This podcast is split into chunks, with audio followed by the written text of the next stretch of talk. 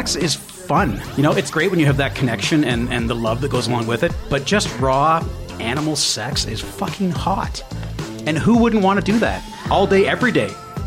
My sex life has always been like trial and error. You know, like you you try something, do you like it? Yes or no, and uh, then you move on from there. For me, bad sex is when you allowed something to happen when you should have said no. First, you have the sex, and then you have the sex you want.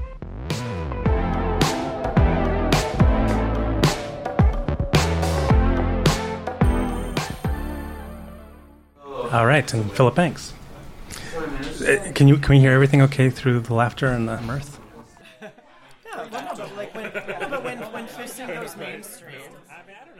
Hi, welcome to the Audio Sex Party. For many men, there's not a lot of opportunity to explore our sex lives or our sexuality with other gay bi queer men.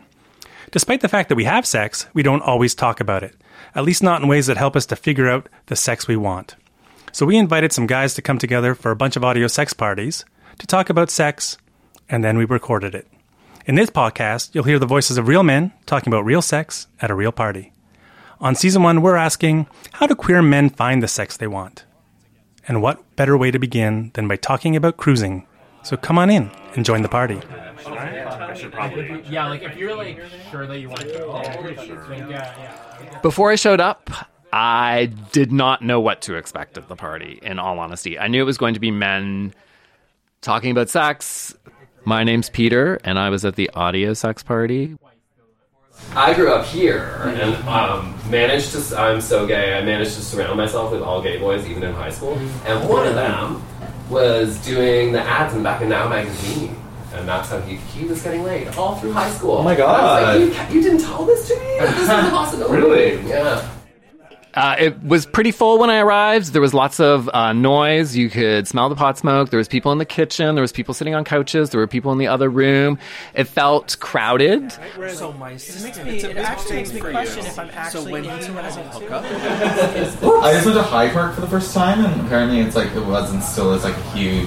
Oh yeah, I live across the street from it. It's very busy. Yeah. Yeah, yeah. Lots of tissue trails. Tissue reads bloom.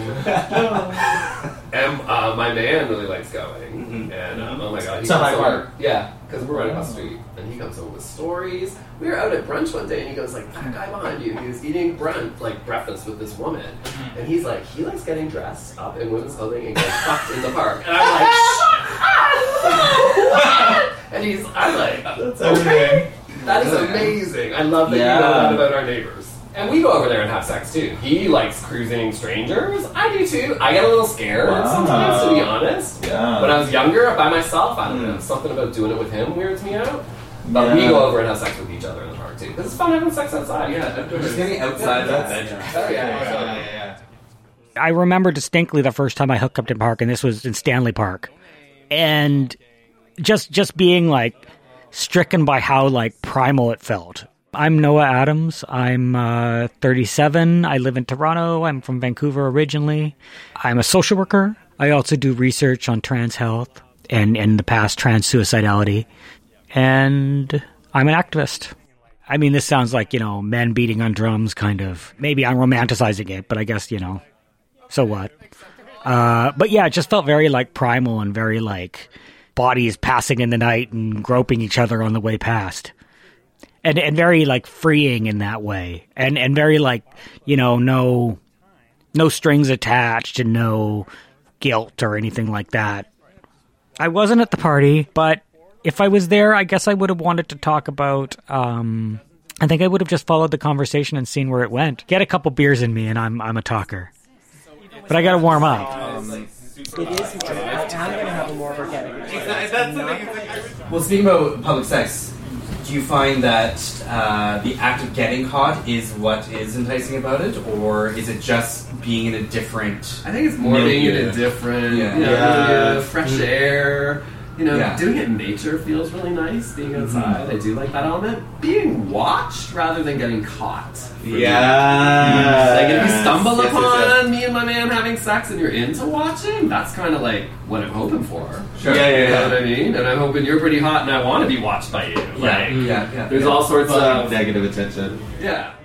when we think about cruising, we tend to think of it as um, something that happens that's related to public sex, but it's not necessarily. My name is Marcus McCann. I'm a former journalist and a lawyer. Um, I practice in the areas of employment and human rights and have a particular interest in civil liberties when it comes to uh, public expressions of sexuality.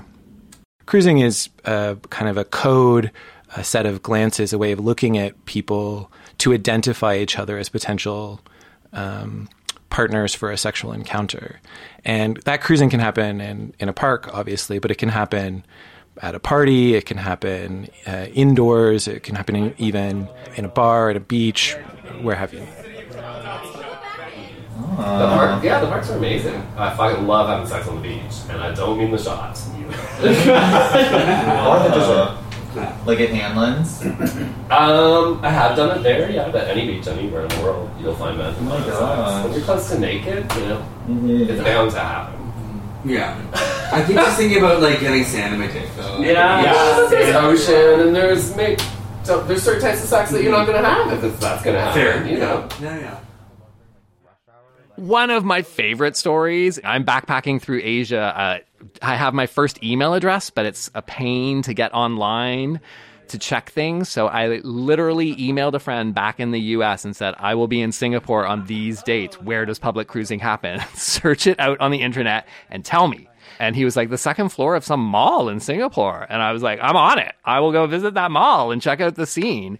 And, um, picking up on the cues and reading the scene and eventually strolling the mall with this young like South Asian Burmese man with broken English, but communicating, flirting, talking. It was amazing. And then he just turned to me and said, I want to do the sex with you. And I was like, I want to do the sex with you too. So I was up for the adventure and took me to some like empty bathroom in an office building where we proceeded to have sex. I was like, this rocks, man. I like Singapore.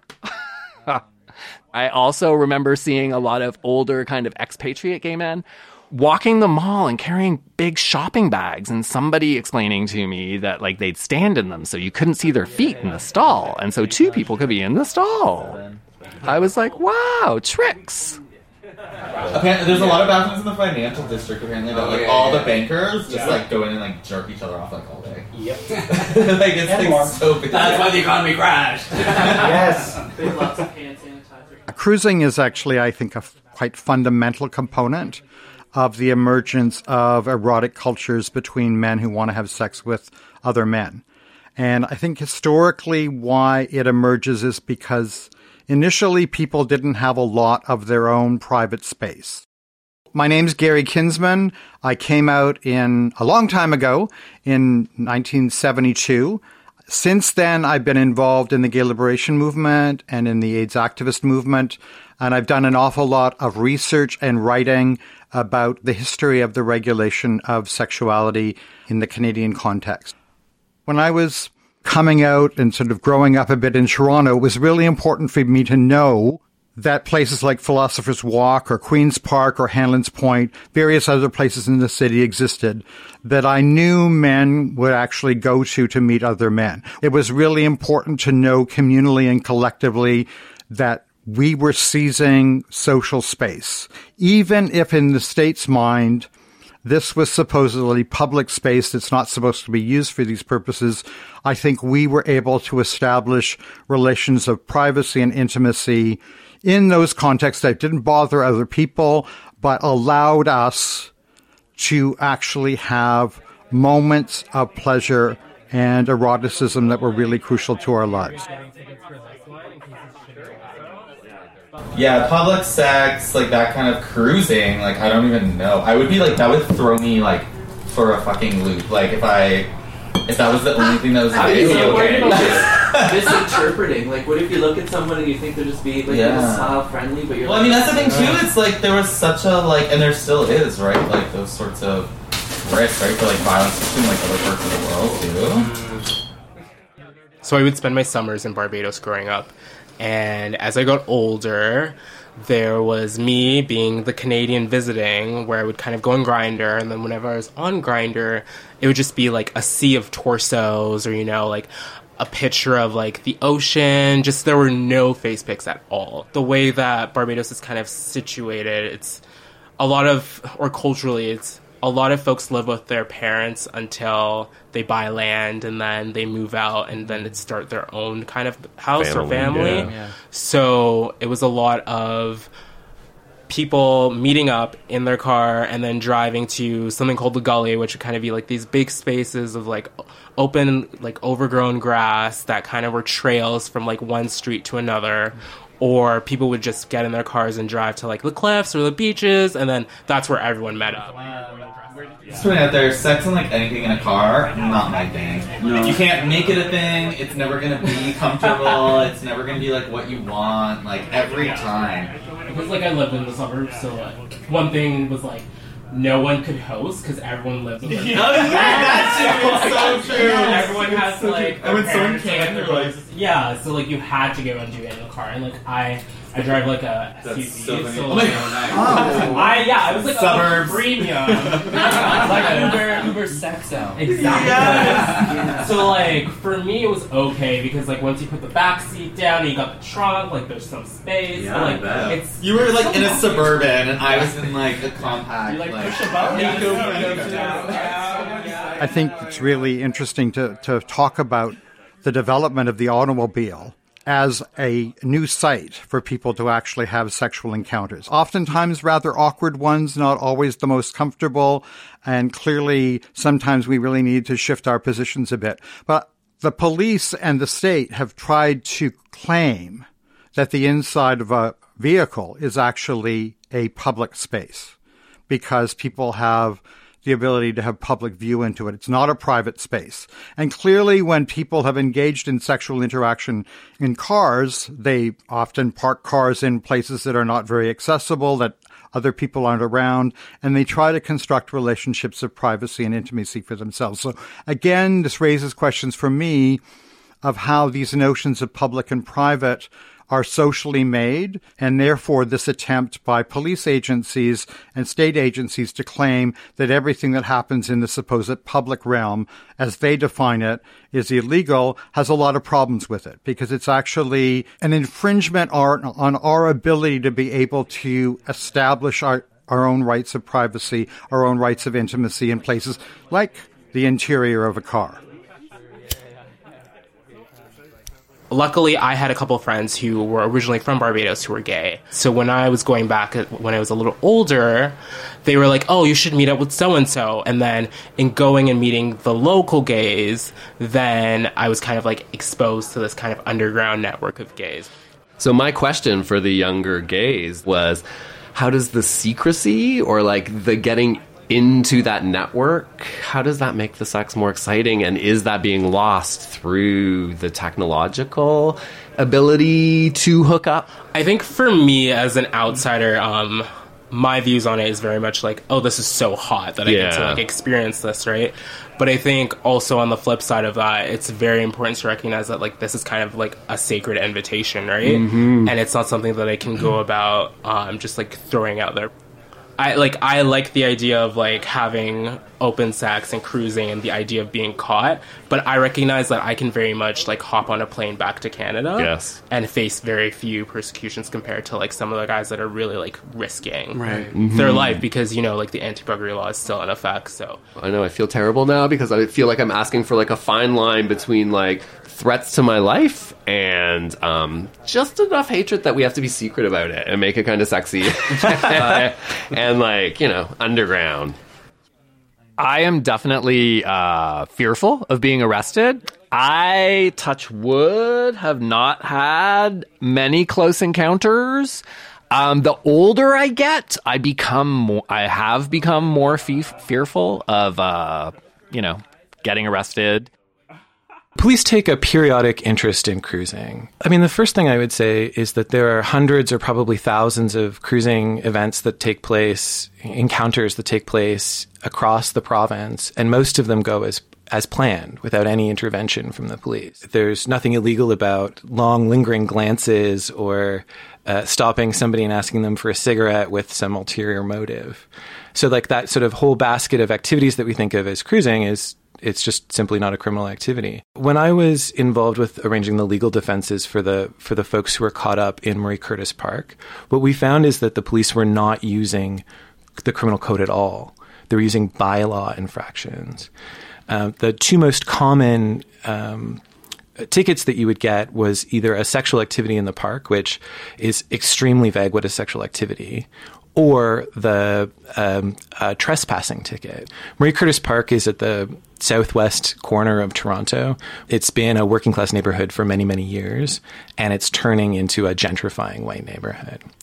And so the cruising that's been going on there has been going on for a very long time, for 50 years or more.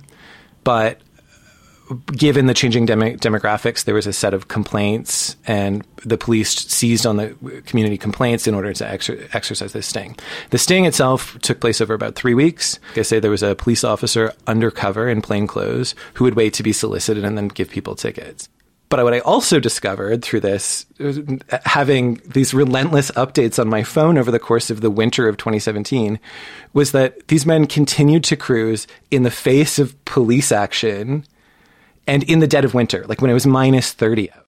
I think it, it's really important for us to understand that when we've achieved rights, um, they've often tried to constrain them and to define them in very narrow ways. The 1969 criminal code reform can actually be seen as an attempt uh, to say that if you are doing this only in private, behind closed bedroom doors with one other individual who's 21 years of age or older and only one other person, not two people, because then it would be public in character, we're willing to allow that to be tolerated. But we're not willing to allow a sort of more public um, culture of queer eroticism uh, to be tolerated. The point is simply that we need to remember that we are an erotic culture, that our central aspect of our oppression is around our sexuality, and we cannot forget that. And we need to constantly come back to and remember that history of, of erotic resistance. And, and cruising's part of that. It's not the only part of it, but it is part of that. My sexual experiences when I was like 20 and 22 and Or like, 24. uh, you never go to yeah. direct I station. actually wondered Yeah, that's like, why I I think the when when the internet sort of took off is when it just became so much more readily available. Yeah. It's almost like, do you think it's like less fun? Yeah, like part of me is like, I've never done like the like wandering the park thing, but I'm sure like, I mean, like, I feel like half of what is so great about it is like the excitement. Yeah, Yeah, yeah, yeah, yeah. yeah. I was worry about very, the like, children. catch. I know. I know. too. I worry about the children. That you're almost like ordering in, and it's becoming soulless. in this way. I know know what I mean? Whenever like my group of friends, if we go out to a bar, we're only going to stay within our friend group. Yeah. like it's Yeah. two separate friend groups, and then like if I'm looking at you and I'm interested, I'll like there are Go on times where I'll go on Grindr At the bar. and if you're there, and then I'll message you. Yeah. So like I'm not gonna walk It's over so sad. to talk to you. It's that's fucked up. Yeah. thinking about the difference between cruising organically and cruising online, one of the sticking points for me is the notion of telling stories because I do believe we are the stories we tell. We're constructed of narrative. This is how we understand our lives and who we are as people. And I worry about the next generation. Where do the stories exist when you pick up online?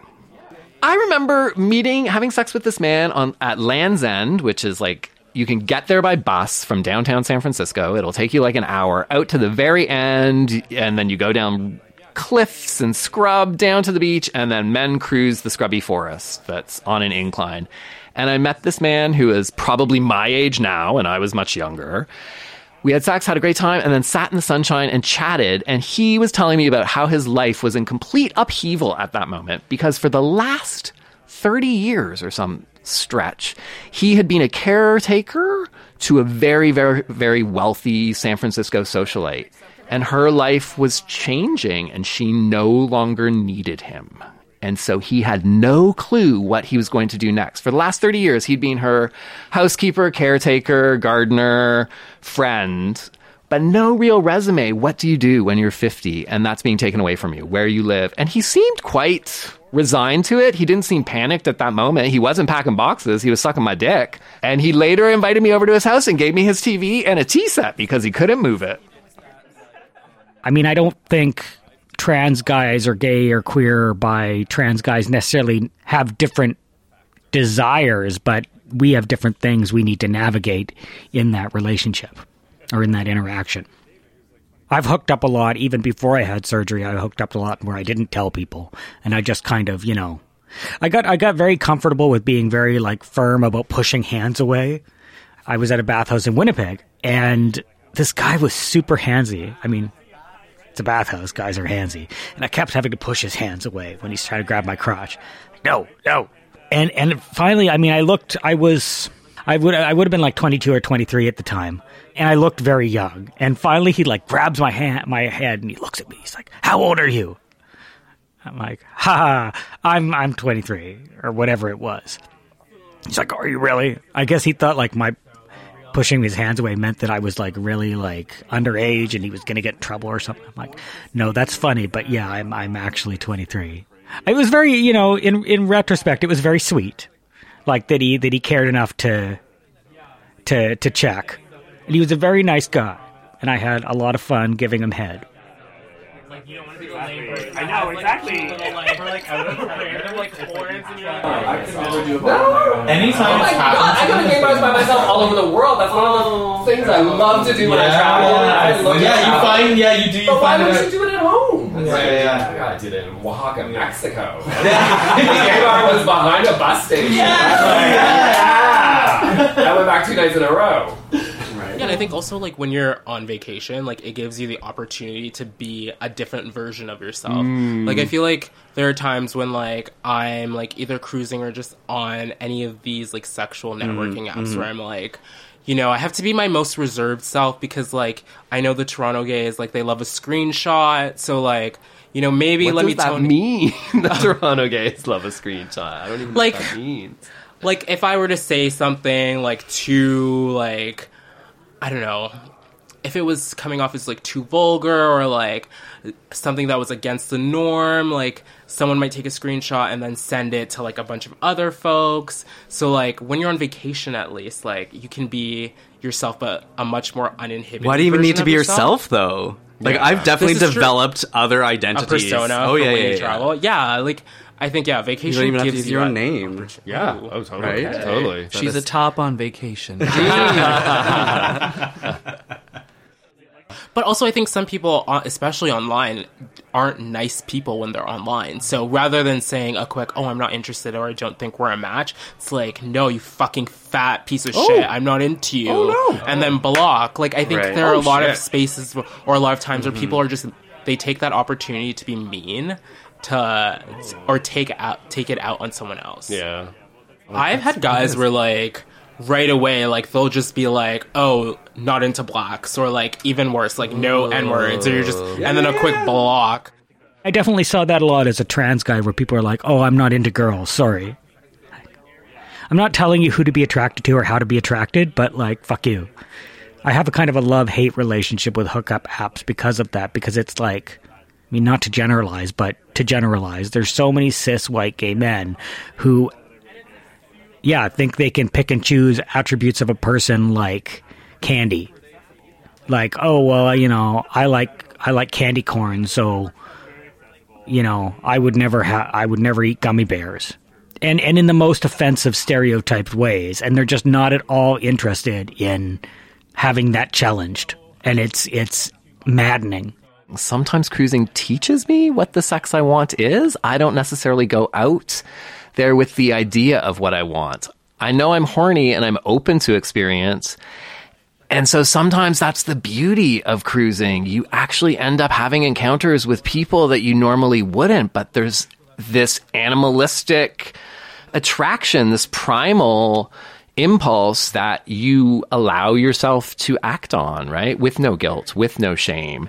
And you end up learning something about yourself. Like, oh, I didn't realize I could get into that. I didn't realize that was enjoyable. I never would have looked twice at that person in the daytime, but I had an amazing time. What is that about? Why?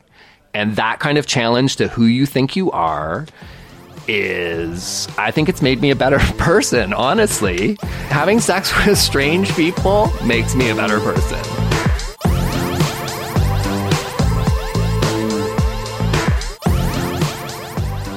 Thanks for joining the Audio Sex Party. In this episode, you heard Peter, Noah Adams, Marcus McCann, Gary Kinsman. But we also heard lots of other voices too, and we want to thank them for coming to the party and sharing their stories. In upcoming episodes, we'll get a chance to hear more, not just from them, but others too. Join us next time where we'll listen to guys talk about how the internet has changed the ways we find the sex we want. Grindr really has changed, like the world. I never even used gay.com. I was on the tail Yeah, end it of always felt outdated yeah. when I st- like when I Oh, it was terrible. like compared to like you know what's available now, it was like oh, only a matter of time before those things.